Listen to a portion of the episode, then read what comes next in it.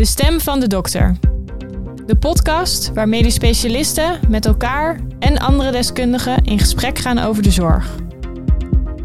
Deze aflevering gaat over maatschappelijk betrokken medisch specialisten.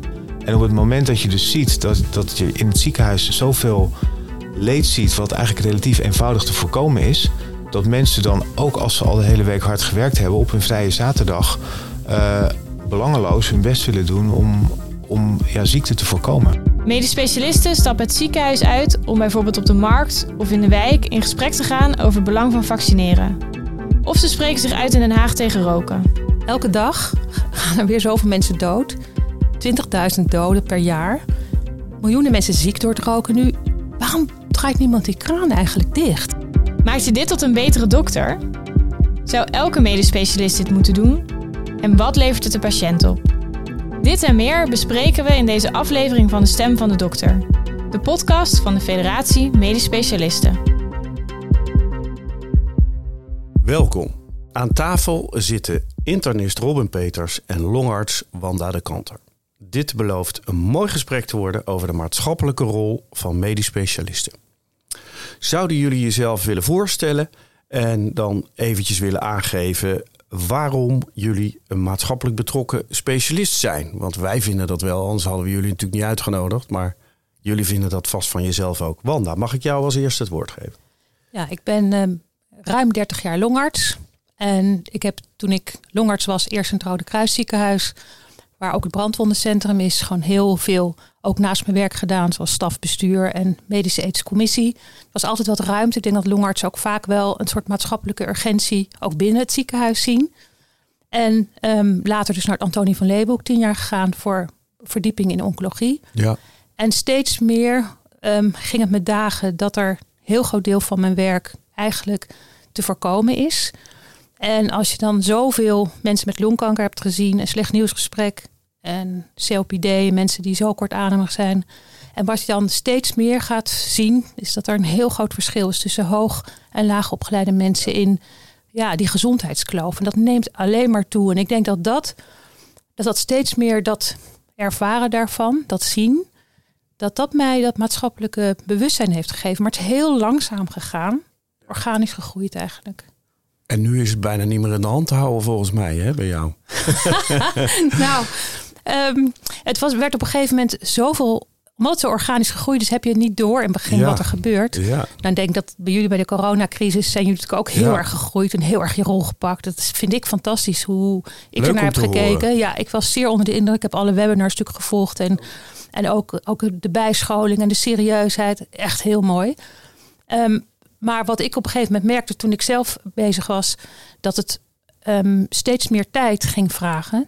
Hoe makkelijk het ook was, maar dat het steeds moeilijker werd om optimale uit mezelf te halen. En dacht ik, ja, ik kan nu nog meer de combinatie oncologie en preventie, hè, het voorkomen van ziekte doen.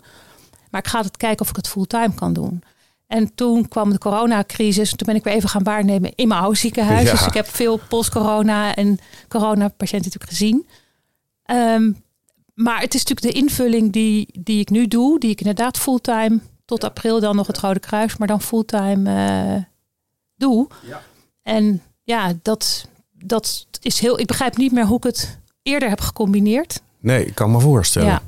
Nou, we gaan het er zo nog uitgebreid over hebben. Hartstikke fijn dat je bij ons bent. Robin. Uh, dankjewel Peter Paul. Ja, uh, Robin Peters. Ik ben hoogleraar en afdelingshoofd interne geneeskunde in het Erasmus MC en daarnaast voorzitter van de Nederlandse Internistenvereniging. Beetje net als uh, Wanda net verteld, altijd maatschappelijk betrokken geweest. Maar bij mij zit de kentering wel heel erg eigenlijk de afgelopen twee jaar juist in, in de hele pandemie. Ik kan me nog heel goed herinneren, vorig jaar april, fase dat, de, ja, dat we eigenlijk als dokters enorme druk ervaarden in de ziekenhuizen. En op datzelfde moment uh, eigenlijk dagelijks aan het kijken waren naar het aantal prikken wat gezet was. Omdat we wisten dat vaccineren ons uit die crisis ging helpen. En toen raakte ik in gesprek met uh, collega huisartsen uit, uit wijken in Rotterdam. Die aangaven dat de vaccinatiegraad eigenlijk in bepaalde wijken echt veel en veel lager was dan in de meer klassieke, wat rijkere en meer welvarende wijken van Rotterdam.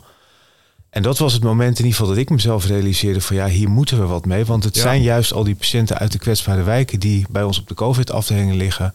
Dat is het moment dat we ook, ook de handen in elkaar hebben geslagen. En dus ja, met zowel internisten, andere specialisten en huisartsen in Rotterdam op heel veel manieren ons zijn gaan inzetten voor het verhogen van die vaccinatiegraad.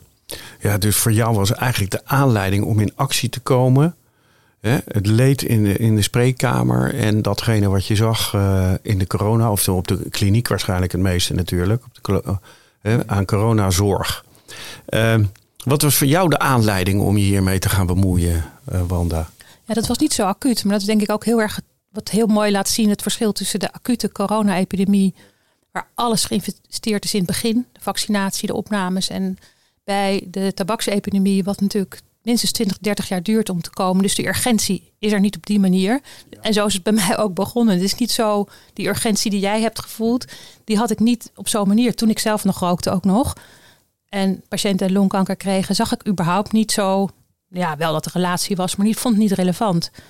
Pas zelf toen ik stopte met roken er ging ervaren hoe verslavend het was.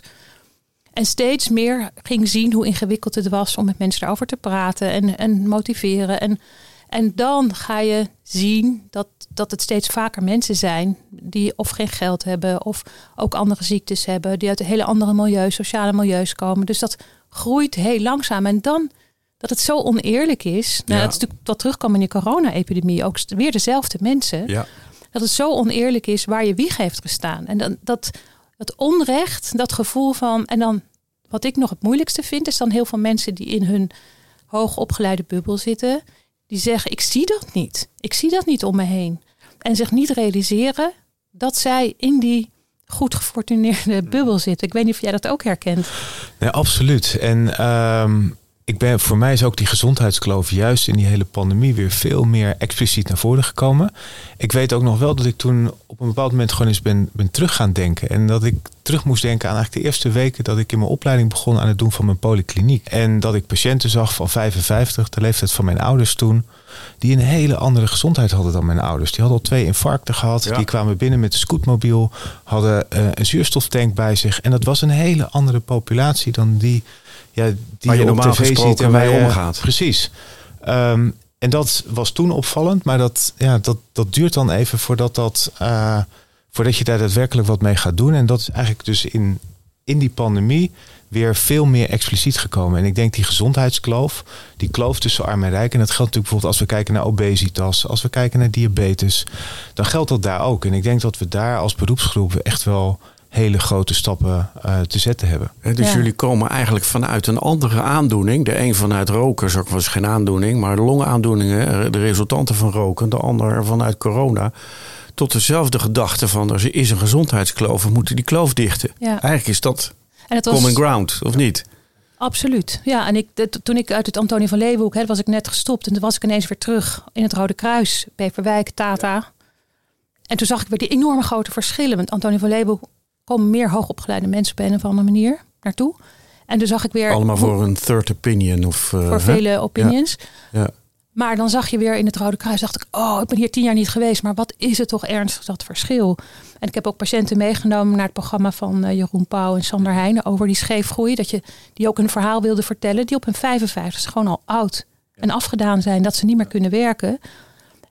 En ik weet niet of jij dat ook zo ziet, maar wat ik zo moeilijk vind is dat stigma van dat eigen keuze. Je hebt het zo gewild om zo te leven zoals je bent, dus los het nou ook maar zelf op. Herken jij dat ook? Nou, ik weet bijvoorbeeld toen wij startten met de vaccinatie twijfeltelefoon, dat heel veel mensen aan mij vroegen van ja, maar, maar waarom? Dat weet je nu toch wel? Dat is toch nog zo vaak verteld? Ja. ja. Uh, dus, dus ja, men zag het nut niet. Ja. En ik moet zeggen, wij vonden het zelf ook wel spannend, omdat ik uit de spreekkamer juist voelde dat er nog heel veel vragen was, dat er heel veel twijfel was. Maar ja, die eerste dag dat die telefoon zo rood gloeiend zou zijn, dat er zo'n behoefte was, dat, had, dat had ik zelf ook niet verwacht. Ja. Uh, maar dat, er, er, was een deel van de mensen die ja, ook daar al het gevoel had van dat is niet meer nodig. Het is toch wel verteld. Informatie alleen is niet genoeg. Precies. Nee. En het is een informatieachterstand en het heeft natuurlijk met, het heeft met het, ja, veel breder te maken. Hè? Want op het moment dat je laag budget hebt om bijvoorbeeld gezonde voeding te kopen, dan, dan maak je andere keuzes. Als je geen geld hebt om ja, gewoon om te gaan sporten of om te bewegen. Er zijn zo ontzettend veel redenen. Overigens is roken wel een ziekte. Tabaksverslaving is een ziekte. Ja, toch wel. Uh, helemaal gelijk. Het is goed dat je me corrigeert. zeg, en um, jullie hebben eigenlijk, als wij daar zo een beetje van buiten naar kijken, toch ieder een beetje een eigen aanpak van hoe je het doet. Uh, hoe typeer je je aanpak, Wanda? Ook dat is in de loop van de tijd veranderd. Het was eerst heel veel zelfhulpboeken, rookstoppolykliniek, mensen helpen die willen stoppen. Nederland stopt met roken geschreven. Motiveren kun je leren geschreven. Is allemaal weer om hulpverleners op te leiden. Dat is allemaal tien jaar geleden. Maar op het moment dat je wakker wordt en denkt, maar elke dag gaan er weer 70 kinderen roken op het schoolplein. Elke dag gaan er weer zoveel mensen dood. 20.000 doden per jaar. Miljoenen mensen ziek door het roken nu. Waarom draait niemand die kraan eigenlijk dicht? Hoe gek is dat? Dus in het begin denk je, ja, dat, dat zie ik nu. Dat weet dan eigenlijk niemand. Maar, maar natuurlijk weten mensen dat best wel. Maar dan ga je zien dat er een heel systeem omheen hangt. Dat, dat die ja. um, miljardenindustrie, want dat is het, de regels bepaalt. En effectieve maatregelen tegenwerkt. En dan kom je dus in de lobbywereld terecht. En de, de politieke wereld terecht. En dat is een hele andere wereld dan lief voor mensen zijn. Dus toen werd de aanpak ook wat anders. We hebben toen gekozen voor tabak nee met hè, onderzoeksjournalisten die oud-ministers van Volksgezondheid, die commissaris werd bij Philip Morris te framen. Dat vond ik echt heel erg moeilijk. Want s'avonds zat ik bij Nieuwsuur over dat naming en shaming. Dat doet een dokter toch niet? En, maar ik dacht, de minister van Volksgezondheid, die na commissaris bij Philip Morris wordt, dat doet een minister van Volksgezondheid toch niet? En ik vond het heel moeilijk aan de ene kant dat ik dacht, patiënten willen nu nooit meer naar mij komen. Dan denk ik dat ik die bitch ben. Dus hoe vind ik daar... Dus heel langzamerhand ben ik zeker meer strijdbaar geworden of zichtbaar geworden. Heel veel gebruik van media, social media, heel veel lezingen, enorm netwerk, ook internationaal, allemaal op dit gebied. Kennis, kennis opdoen, kennissen opdoen. En dus dat heeft, dus de combinatie van heel veel zichtbaarheid en heel veel ja, kennis. En dat je altijd doet wat je zegt en zegt wat je doet. En sommige mensen willen dat framen als activisme. Ik weet niet of dat het goede woord is. Ik vind maatschappelijk belangrijke dingen doen. Ja. Vind ik eigenlijk veel mooier omschrijving. Ja, de maatschappij voorlichten. Ja. Hè? Ik bedoel, eh, dat is denk ik wat je doet. Nu ook weer heel duidelijk. Ja. Beetje informatie ja. naar buiten treden. Ik denk dat je dat doet.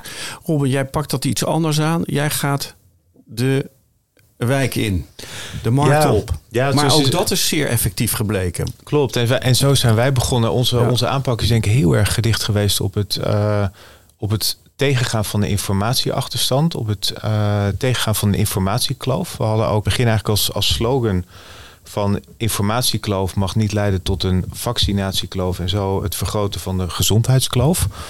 Um, en, en dat hebben we op heel veel manieren geprobeerd, waarbij het toch uiteindelijk ook weer ja, mensen aandacht moet geven en kleinschalig uh, hun vragen moeten laten kunnen stellen, uh, voorlichting geven. En, en uiteindelijk is denk ik het doel om mensen hun uh, gezondheidsvaardigheden te vergroten, zodat ze ook zelf in staat zijn betere keuzes te maken. Dat is de fase waar wij nu heel erg in zitten. Ik, ik denk ook dat het traject wat, wat Wanda schetst, dat is natuurlijk een veel langer lopend traject als ik, als ik nadenk over de grote problemen van de gezondheidskloof, ik noemde net al obesitas. Uh, op het moment dat je natuurlijk gaat nadenken over preventieakkoord, suikertax, ja, dan kan ik me voorstellen dat ook wij de komende jaren ook, ook andere rollen zullen moeten gaan pakken dan dat we in de, in de pandemie hebben gedaan. Zeker. Ja. ja. en het mooie is dat je echt ziet dat artsen ertoe doen. Hè? Als de witte jas. Ik vond het heel mooi toen Ernst Kuiper de eerste sessie deed in de Tweede Kamer. Dat een soort op Twitter zag je overal die opluchting. Dat er gewoon een specialist met kennis van zaken. Oh, Eigenlijk iemand die weet waar het over heeft. Weet je, hoe fijn is dat? Dus en ik sprak net de nieuwe staatssecretaris van VWS. En die zei. Ehm, als er, als er een nieuw leefstijldebat is of zo, wij zijn heel erg gebaat bij artsen slaan alarm of artsen met witte jassen die. Want jullie maken het verschil. Mensen luisteren naar dokters. Wij kunnen veel meer onze rol pakken daarin, denk ik. Ook wat jij hebt gedaan, dat is zo prachtig. Heel goed, heel goed. Zeg, en, en, en collega's en, en uh, de, uh, de vrienden, uh, hoe, reageert, hoe reageert de omgeving over het algemeen? Nou, wat, ik heb het een, in ieder geval een hele inspirerende tijd gevonden. Omdat ik in het begin die, in die corona piek hadden we natuurlijk enorm druk. Hè? Iedereen uh, was keihard aan het werk. En ik vond het ook wel moeilijk om, om dan bijvoorbeeld binnen mijn afdeling nog uh, mensen op te roepen om ook in het weekend mee te doen. Uh, was eigenlijk heel mooi om te zien hoe mensen zichzelf aanmelden en hoe ontzettend veel vrijwilligers wij kregen. En dat was voor mijn niveau ook weer heel erg een bevestiging dat, dat artsen of medisch professionals gewoon het verschil willen maken. En op het moment dat je dus ziet dat, dat je in het ziekenhuis zoveel leed ziet, wat eigenlijk relatief eenvoudig te voorkomen is, dat mensen dan ook als ze al de hele week hard gewerkt hebben, op een vrije zaterdag uh, belangeloos hun best willen doen om, om ja, ziekte te voorkomen. Ja, ja. Wat is jouw ervaring, Wanda? Je omgeving, hoe reageert die? Ja, eigenlijk heel mooi. De Nederlandse Vereniging Artsen Longziekte Tuberculose, Leon van der Toorn, die ja. uh, is een fantastische longarts en die zit in bestuur. Die heeft de tabak, omdat het de grootste bijdrage is aan die gezondheidskloof, tot bestuursitem gemaakt. En hij helpt me in alles eigenlijk als er, als er vragen zijn. Zit ook, zit ook samen aan tafel bij het preventieakkoord. Dus grote steun. We hebben natuurlijk uh, onze grote strafzaak gehad tegen de vier tabaksindustrieën, de grote Big Four. Nou, daar zie je dat er steun gekomen is van KWF, heeft aangifte gedaan. René Medema als voorzitter van de Raad van Bestuur, Antonie van Leeuwenhoek, oncologen, internisten. Echt miljoen mensen zijn meegegaan. Dus je ziet dat er heel veel erkenning is. En nou, we hebben natuurlijk een de officiersorde gekregen vorig jaar het ministerie van VWS uit handen van Paul Blokhuis. Nou, dat is natuurlijk een ontzettend mooi soort ja, kroonjuweel op al die jaren. Een soort van erkenning ook op VWS dat het daar gegeven werd. Zomergasten waar ik het verhaal ook nog een keer kon vertellen. Dus ik, ik zie eigenlijk Um, alleen maar, maar ja, daar ben je dus wel 13 jaar al voor bezig. Hè. Dat gaat niet van gisteren op vandaag over. Maar daardoor, juist die lange adem is cruciaal. Als je echt iets wil bereiken, heb je hele lange adem nodig. En soms zit de weerstand naast je, dat kan. Dus het is heel belangrijk dat je um, elke keer weer de goede toon vindt. En soms vind ik die niet. Hè. Dat Verandert die ook in de loop der jaren? Um, ja, die verandert wel. Ik probeer natuurlijk met mensen te praten. Wat kan ik beter doen? Bij elke sessie, elke lezing, elke afspraak aan het eind. Wat ging er goed, wat kon er beter? Een beetje zoals het uh, ja, functioneringsgesprekken bij specialisten ook gaat. Nou, daar maak ik van dat soort technieken ook gebruik. En dat is niet altijd fijn om, om uh, feedback te vragen. Hè. Het hangt er vanaf. Maar daardoor denk ik wel dat ik, uh, dat ik daar wel anders of effectiever misschien in geworden ben. Ja, daar gaat het uiteindelijk natuurlijk om, de effectiviteit. hè? Ja. Dat is zoals wij mij. als dokters uh, natuurlijk weten, effectiviteit is alles. Ja. Zeg, uh, we zijn al zo druk met elkaar in gesprek geraakt dat ik de hele eerste stelling ben vergeten. Maar dat heeft helemaal, het is helemaal niet erg.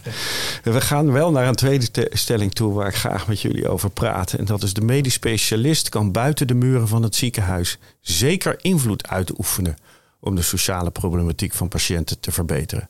Want er zijn natuurlijk heel veel collega's die zeggen: Ja, ik ben dokter, jeetje, ik werk in het ziekenhuis, dat kan ik, dat snap ik. Daar ben ik voor opgeleid, dat doe ik. En die vinden het misschien ook wel een beetje eng om dat ziekenhuis uit te gaan en zich ergens anders te begeven. Nou, ik denk als je kijkt naar de kanmets, ja. 5.2, daar staat in als je als medisch specialist een grote oorzaak van ziekte is, dat je eigenlijk wat zou moeten doen. Nou, dan kan je ook zeggen, ja, dus dan als jij een vak uitoefent waar dat helemaal niet speelt, dan hoeft dat misschien ook niet. Tegelijkertijd, ik denk dat je dat nooit moet zeggen dat iemand iets moet doen. Maar, en zeker als je begint, ik bedoel, ik was alleen maar bezig, ik ben toen begonnen met een interne vooropleiding. Nou, dan was ik alleen maar bezig met natrium, met kalium, met calcium en hyperglycemisch coma. En mensen doen overleven. Dan ben ik echt niet bezig met de maatschappij. Ja. Dus je hebt tijd en levenservaring nodig en inzicht nodig.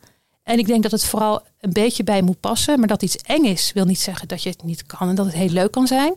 Ik denk dat, dat de maatschappelijke ontvankelijkheid voor dokters. Nou, kijk wat de coronacrisis met dokters en specialisten heeft laten zien.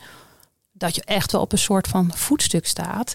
Dus je kan veel meer bereiken dan je zomaar denkt. Er wordt geluisterd naar dokters nog steeds. Is dat zo? En het is echt het kan wel eens heel erg leuk zijn en heel vervulling. Zeg, en, en, en um, als dokter heb je niet altijd direct invloed op die sociale omstandigheden van die mensen. Dus je voelt je ook een beetje gehandicapt. Is dat niet lastig? Um, ja, voor een stukje wel. Ik moet zeggen dat ik de afgelopen tijd, in ieder geval zeker bijvoorbeeld ook met, uh, met de betrokkenheid die we hebben gehad in wijken in Rotterdam en de nauwe samenwerking met de huisartsen, ook wel heel erg veel heb geleerd weer van hoe huisartsen eigenlijk echt de haarvaten zijn van de samenleving. Hoe zij precies weten hoe ze dingen moeten kunnen regelen voor hun patiënt. Dus ik, ik, ik denk dat ik nog eerder uh, dan ik al deed, dan ook ja, een huisarts zal vragen om mee te denken, hulp in te, in te schakelen. Uh, omdat die toch vaak wel heel goed weten wat voor kanalen je eventueel in kan zetten. Ja, want dat is natuurlijk een vervolgvraag eigenlijk. Hè? Want jij gaat de markt op. Ik heb een dagje met je meegeholpen. Ik hoop dat het geholpen heeft. En, uh, en, uh, en, en dan zie je dus, nou, samen met je collega huisarts, die was daar natuurlijk ook bij. Maar nemen we nou eigenlijk niet de taak van huisartsen en GGD-artsen over? Of, of, of, hoe moeten we daar naar kijken?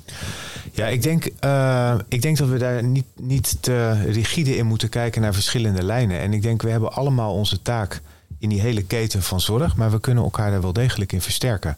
En ik denk dat uiteindelijk heeft natuurlijk de GGD een belangrijke preventieve taak. Maar je ziet gewoon dat uh, de meerwaarde van dokters in hun witte jassen die iets zeggen, artsen uit het ziekenhuis die ja, lokaal voorlichting gaan geven, huisartsen die dat doen. Uh, dus ik denk dat we daar zeker een rol in hebben. Ook die twijfeltelefoon bijvoorbeeld. Dat, een, dat werd ook gebeld volgens mij juist omdat het onafhankelijk was. Juist omdat het uh, gedaan werd door experts vanuit het ziekenhuis. Um, en het is, het is precies zoals Wanda zegt. Het is ook heel. Het levert heel veel op. Het is, uh, het is leuk. Ik denk ook dat ja, niet iedereen hoeft dit te doen. Want ik denk, we zijn allemaal als arts iedere dag maatschappelijk bezig. Hè? We denken na over, is deze behandeling nog, nog uh, passend? Is deze therapie, staat de prijs in verhouding tot wat het oplevert? We, ja. we maken bewuste keuzes met het voorschrijven van geneesmiddelen. Doen we iets wel of doen we iets ja. niet? Dus we zijn allemaal maatschappelijk betrokken. Maar ook deze vorm van maatschappelijke betrokkenheid... die ja, die voegt wel iets toe. En je moet ja. in ieder geval zorgen dat iedere beroepsgroep een aantal van dat soort boegbeelden heeft. Ja, en het is niet zo dat je, dat je, dat je uh, de collega GGD-artsen of huisartsen zichzelf in de wiek geschoten voelen. Nee, we, ook, ook daarin uh, was de samenwerking met de GGD was ook heel, heel goed. Dus uiteindelijk, in het begin was dat natuurlijk even zoeken. Maar we hadden, op een gegeven moment hadden we een geoliede machine waarin iedereen zijn rol had. En ik vond juist het uh, nadenken over de lijnen heen dus de tweede, eerste lijn en ook de, de preventieve tak heel uh, inspirerend. Ja, ik denk dat het cruciaal is dat je het hele traject ziet. Als ik zie, sta ik met een patiënt met longkanker in de kamer, ga ik hem uitleggen hoe chemotherapie, hoe immuuntherapie gaat werken. Ik zie dat zijn kinderen roken als ze de deur uitgaan. En ik zie dat zijn kleinkinderen al op het schoolplein beginnen. Dus ik zie het veel meer als één geheel. En het mooie is dat er zijn een aantal huisartsen die in lage zes wijken ontzettend veel samenwerken met de wijk en de buurtzorg. En kijken met crisisteams waar echt armoede is. Wat is nou jouw grootste probleem? Dat is niet het roken, maar de armoede, noem maar iets. En huisartsen, dat zijn natuurlijk nog steeds secundaire preventie. Dat is nog oplossen van een probleem wat er al is. Dus uiteindelijk heb je natuurlijk ook mensen die gaan naar dat schoolplein. Ja. Maar dan niet zozeer naar die kinderen. Maar dan kom je al snel bij de politiek. En um, het is een beetje de, de preventieparadox dat je de grote groep kan helpen met, met politieke maatregelen. En dat je heel veel energie in alles kan stoppen in die hele zware rokers in die lage zeswijken. Is heel, is heel erg ingewikkeld. En dus dan zou je eigenlijk nog eerder moeten gaan waar het kindje geboren wordt. En liefst bij de preconceptie. Hè? En daar zijn we nu ook mee bezig om te praten met de jeugd- en gezinsartsen. En ja. kijken nou, precies, de artsenmaatschappij en gezondheid precies, hebben hier ja. echt denk ik een hele belangrijke. Ja. Die, moeten we, die moeten we natuurlijk eigenlijk op de box zetten in plaats van zelf hun taken overnemen. Of, of, of zie ik dat fout? Nee, ik zie het niet fout, maar ik, ik weet dat we hebben zoveel lezingen gegeven, ook aan huisartsen en heel veel artsenmaatschappij en dus ook jeugd- en gezinsartsen. Die zeggen, alsjeblieft kom een landelijke plenaire lezing geven en roep ons op om uit de spreekkamer te komen. Want je moet ook wat. Je, je kan dat niet zomaar. Dus dat je zegt van weet je, als je elke dag dit ziet.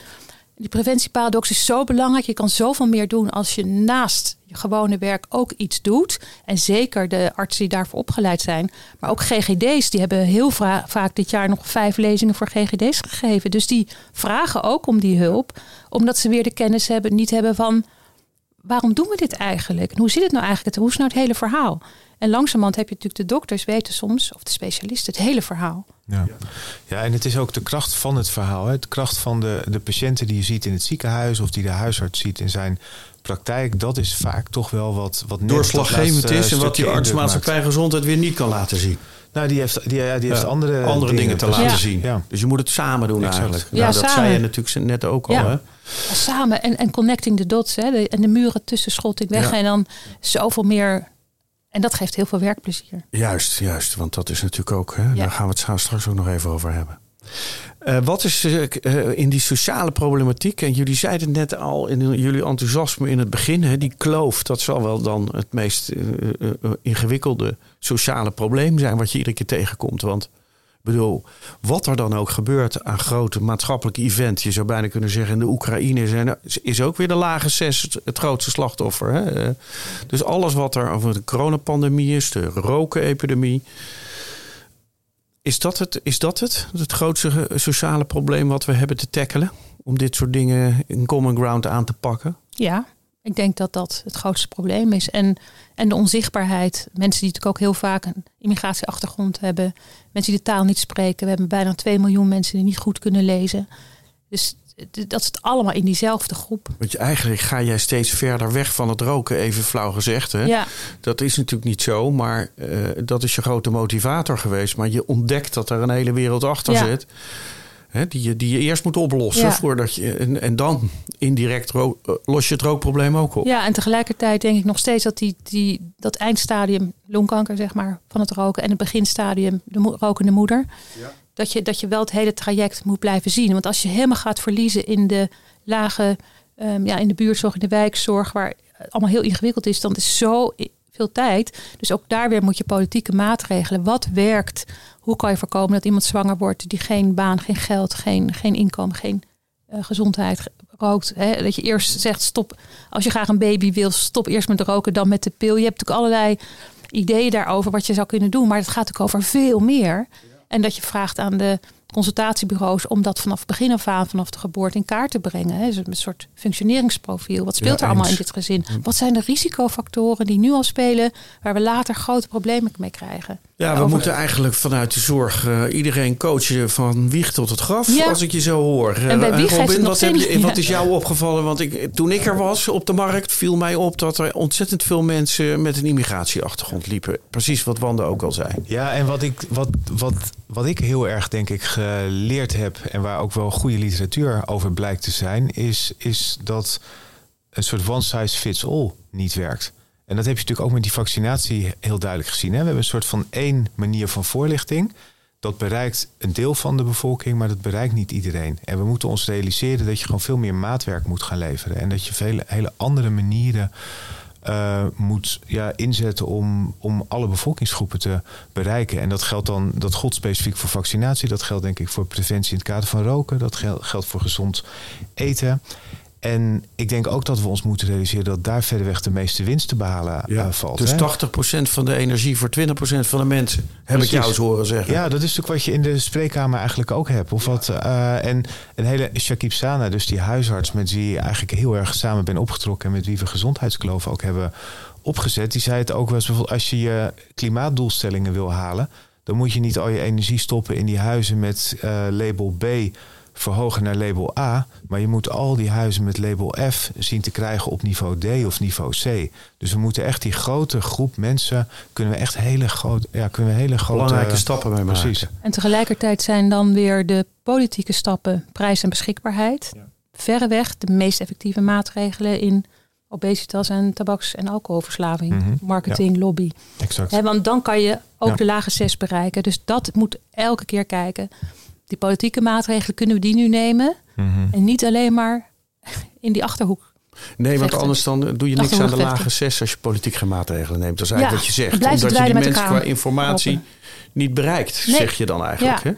En we weten dat gewoon prijs extreem Heel, ja, dan zeggen, ja, dus zo'n zo suikertax. Of, uh, zeer dat, effectief uh, is. En ik gaf vorige week was een lezing in de Oude Kerk samen met uh, de jeugd van tegenwoordig. Interviews over verslavingen. En toen waren er allemaal studenten. En die zeiden, die staken een vinger op van ja, maar dat is toch heel erg zielig voor arme mensen.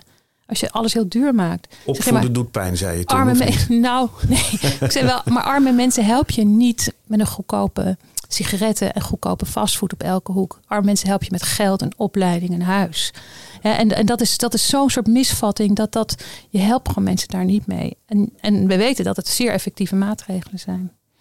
Zeg, uh, we gaan over naar de derde stelling. En dat is, ja, die hebben we meegekregen van de redactie, maar dat is een inkoppertje, denk ik. Het maakt je tot een betere medisch specialist als je vaker het ziekenhuis uitgaat. Ja, ik ga iedere dag het ziekenhuis uit. Eh. en, en, dan rust je thuis uit en dat, en dat maakt je tot een betere specialist. Ja, ik, denk, uh, ik denk wel wat ik uh, merk ook, is jij noemde op een gegeven moment dat, dat niet iedereen uh, het ziet. Hè? Dat iedereen zo in zijn eigen bubbel ziet en niet doorheeft van wat er speelt. Ik denk dat over het algemeen de medische specialisten of dokters in het algemeen dat juist wel doorhebben. Want wij zien in de spreekkamer de hele maatschappij langskomen. We zien waar mensen tegenaan lopen. We horen uh, hun problemen. Neem niet weg dat het natuurlijk uh, iets doet op, op je werkplezier. En dat het wel buiten het ziekenhuis ook echt een plek is waar je verschil kunt maken. Is het zo dat je, wat heb je, eh, een goed gevoel bij je acties, wat dat opleveren voor de patiënt? Ja, ja zeker. Uh, het is heel erg uh, rewarding, om het maar zo te zeggen. Het is echt wel. bijvoorbeeld, ik, ik kan me heel goed een gesprek herinneren op de markt van zo'n man die naar me toe kwam. een aantal één op één vragen stelde, zei dankjewel en gelijk ter plekke een afspraak maakte. En dat waren hele eenvoudige vragen, maar om een of andere reden Heel rewarding. ja, was er geen enkel kanaal. En dan zie je gewoon dat je één op één direct uh, iemand helpt.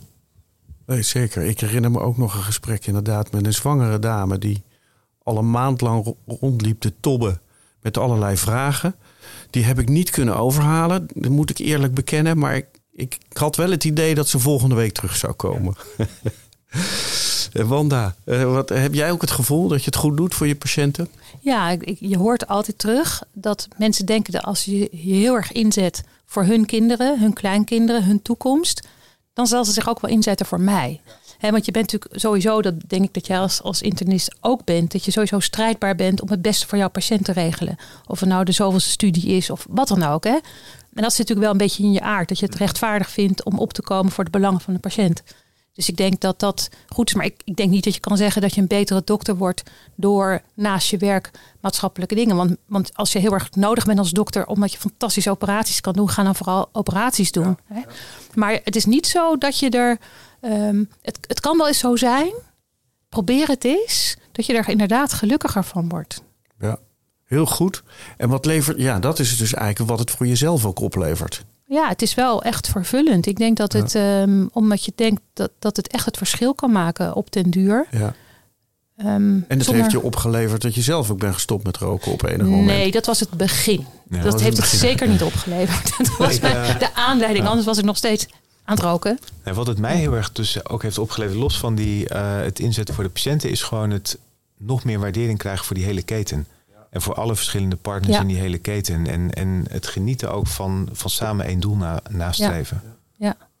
ja. samenwerken is denk ik echt ongelooflijk belangrijk. Is ook een van de kanmatch trouwens. Ja. Maar het is ook heel erg bijzonder leuk. En, en ja, inderdaad ook buiten het ziekenhuis. Dat je ook andere visies krijgt over mensen. Dingen kan delen. En ik denk dat de rol van dokters, wat ik al eerder zei, zo ontzettend sterk kan zijn. Ik denk de federatie helemaal dat de federatie ook zich zou kunnen inzetten om in Den Haag iets over die ongelijkheid, die kloof te doen. Om je daarover uit te spreken. Dat zou ik echt heel, daar zou ik ook heel blij van worden. Met jullie wordt meer, naar jullie geluisterd, denk ik, dan naar mij. Denk ik zomaar. Ja, dat weet ik niet. Ik denk dat wij uh, zeer complementair zijn daar waar wij, zou ik maar zeggen, heel verstandig, voorzichtig, goed onderbouwd, zonder te zeggen dat jij dat niet doet, okay. maar, uh, en iedereen meenemend en alle leden. Hè, de, iedere, uh-huh. iedere, iedere communicatiekanaal heeft zijn eigen dynamiek. Waar jij recht vooruit in je eentje in overleg met jezelf. Nee, ik ben niet alleen. We hebben nee, gewoon een grote nou, groep mensen. Ja, maar, maar, begrijp je wat ik bedoel? Hè? En we hebben natuurlijk ook een hele brede portefeuille, maar uh, point taken. Uh, goed dat je het even uitspreekt. Ik had het hier overigens ook nog gevraagd aan het eind. Er komt zo nog. een extra kans. Ehm, heeft het ook andere medespecialisten geïnspireerd? Um, net toevallig uh, kreeg, zag ik gisteren een artikeltje van uh, Manon Spaander, MDL-arts in het Erasmus MC, die nu ook de markt op ging om voorlichting te geven over de coloncarcinoom screening. Oh ja. Uh, en die is ook aan het nadenken over de mogelijkheid van het opzetten van een eventuele telefoonlijn voor mensen die twijfelen of ze wel of niet die screening moeten doen. Dus ik vond dat, ik vond dat een heel leuk voorbeeld. Ja. daarnaast is het gewoon vooral heel mooi geweest om te zien hoe er in heel veel verschillende steden eigenlijk steeds meer artsen de markt op gingen ook om voorlichting te geven over vaccinaties. Dus dat heeft zeker wel. Precies, hè, want je bent te eh, bescheiden. Want er zijn heel veel initiatieven die lijken op die van jou ontstaan daarna. Geïnspireerd door, door wat je hebt gedaan. Ja. Hartstikke goed. Zeg, jullie hebben natuurlijk hartstikke druk. Je, jij hebt je met name in de corona en vaccinatie en de voorlichting erover verdiept. Jij natuurlijk enorm in uh, de ziekte tabaksverslaving. Zo zeg ik het goed, hè? Ehm, maar als jullie nou jong waren geweest en dan weer iets uitgerijpt, zoals je terecht zegt, Wanda, want anders kan je hier ook niet over nadenken. Wat voor een project zouden jullie dan nu oppakken? Dus kortom, hebben jullie een tip voor een dokter die ergens zit en denkt: ik wil eigenlijk ook wel? Wat voor een project zouden jullie dan oppakken? Heb je een idee? Ja, op dit moment en samen met Shakib Sana hebben wij de, uh, dus al aan het begin van de pandemie eigenlijk de site gezondheidskloof.nl ja.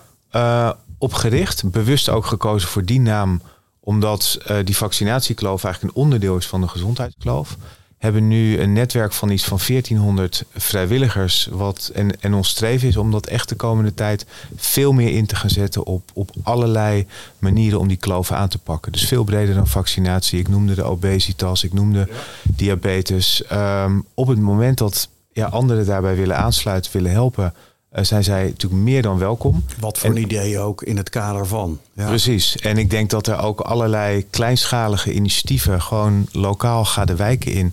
Dat dat belangrijk is en dat dat werkt en dat je echt een verschil kunt maken. Maar die kunnen dus leren van jullie ervaringen en van alles wat jullie al verzameld hebben aan kennis. Ja, dus we hebben hele draaiboeken ja. uh, met, met hoe je bepaalde dingen aan kan pakken. En het is gewoon ook, ook daarin willen we graag met iedereen samenwerken. Ja, wat je, je hebt ook nu de code rood, dus ook een hele grote groep van jonge artsen. Dus ik denk dat samenwerken met jonge artsen die het vol idealen zitten. En dat gaat heel erg over de, de planetary health. De gezondheid van de planeet. En waarin ze zeggen ook niet geleverde zorg is ook heel goed voor, de, voor het klimaat en voor de. Dus die gaan, zetten ook hoog in op preventie, maar ook hoog op alle vormen van uh, klimaat en wat er zou kunnen gebeuren met de gezondheid. Dus als je iets zou doen, ik denk dat je jezelf een beetje moet kennen. Wat past bij jou? Wat vind je leuk om te doen? Want anders hou je het niet zo lang vol. En, en als je helemaal niet van netwerken houdt of niet leuk vindt om mensen te zien, ja, dan moet je misschien af en toe een column schrijven, een stukje schrijven als je dat kan doen. Kijk gewoon wat bij jou past, welk werk je doet, wat complementair zou kunnen zijn. En um, ja, ken jezelf. Maar, maar bemoeien met de maatschappij, want wij zijn er een belangrijk onderdeel want van. wij zijn een heel belangrijk onderdeel van. Hebben we nu gezien, als de zorg niet goed kan functioneren, hebben andere sectoren daar enorme last van. Ja. Dus uh, nou, uh, ik vind het fantastisch dat jullie dit allemaal met ons hebben willen delen. Want het gaat snel, de tijd. ik heb nog één vraag aan jullie. grijp je kans. Wat geven jullie mee aan politieke of andere organisaties? Wanda begon er al even over. Het allerbelangrijkste is, kijk naar die kloof. Kijk naar al die programma's die er zijn. Realiseer je dat er een steeds grotere kloof is tussen hoog en laag opgeleide mensen in gezondheid. Het kan wel twintig jaar schelen gemiddeld. Echt heel veel. En het is niet alleen dat je eerder doodgaat, maar gewoon dat je heel lang heel ziek bent. Je slijt gewoon heel sneller. En neem de effectieve maatregelen. Prijs, beschikbaarheid. Vanaf de geboorte. Kijk, jong. Dankjewel. Robin. Ik sluit me helemaal aan bij wat uh, Wanda zegt. Een, een, tweede punt wat ik mee zou willen geven is uh, dat in ieder geval ik opnieuw heel erg geïnspireerd ben geweest door al die medische professionals die in een enorm drukke tijd zich in hun vrije tijd hebben ingezet om toch nog uh, gezondheid van mensen te verbeteren. Voor mij is dat echt een uiting van de drive van de professional ik maak me echt wel zorgen over ja, de veranderingen in de gezondheidszorg van de laatste 10, 15 jaar. Waarbij er eigenlijk steeds meer regels zijn opgelegd om die professionals te controleren. ik ben ervan overtuigd, en er zijn ook echt wel uh, goede studies over, dat een belangrijk deel van die burn-out, een belangrijk deel van de uitstroom, te maken heeft met het feit dat wij eigenlijk steeds het moeilijker wordt om te doen wat we graag willen. En, en mijn tweede oproep zou dus zijn van geef die professional de ruimte, laat ze doen waarvoor ze het vak gekozen hebben en dan komt dat de hele maatschappij ten goede. Nou, het roer moet om, dus. Ja, nou, ik ben zo blij dat jullie dit zo zeggen. Want dit is natuurlijk een van de hoofdbestanddelen ook van datgene wat wij als federatie doen. Ja. Stop met controleren, beheersen, bureaucratie en de daarbij gepaard gaande administratieve lasten. Verlies van werkplezier, maar help ze. Help de dokters de dingen te doen waar ze goed in zijn, waar ze uh, drive voor hebben en wat echt oplevert. Nou, uh, jullie ongelooflijk bedankt voor jullie tijd. Wanda de Kanter en Robin Peters. Fantastische aflevering uh, van de podcast Stem van de Dokter. Dank jullie wel. Graag gedaan. Graag gedaan.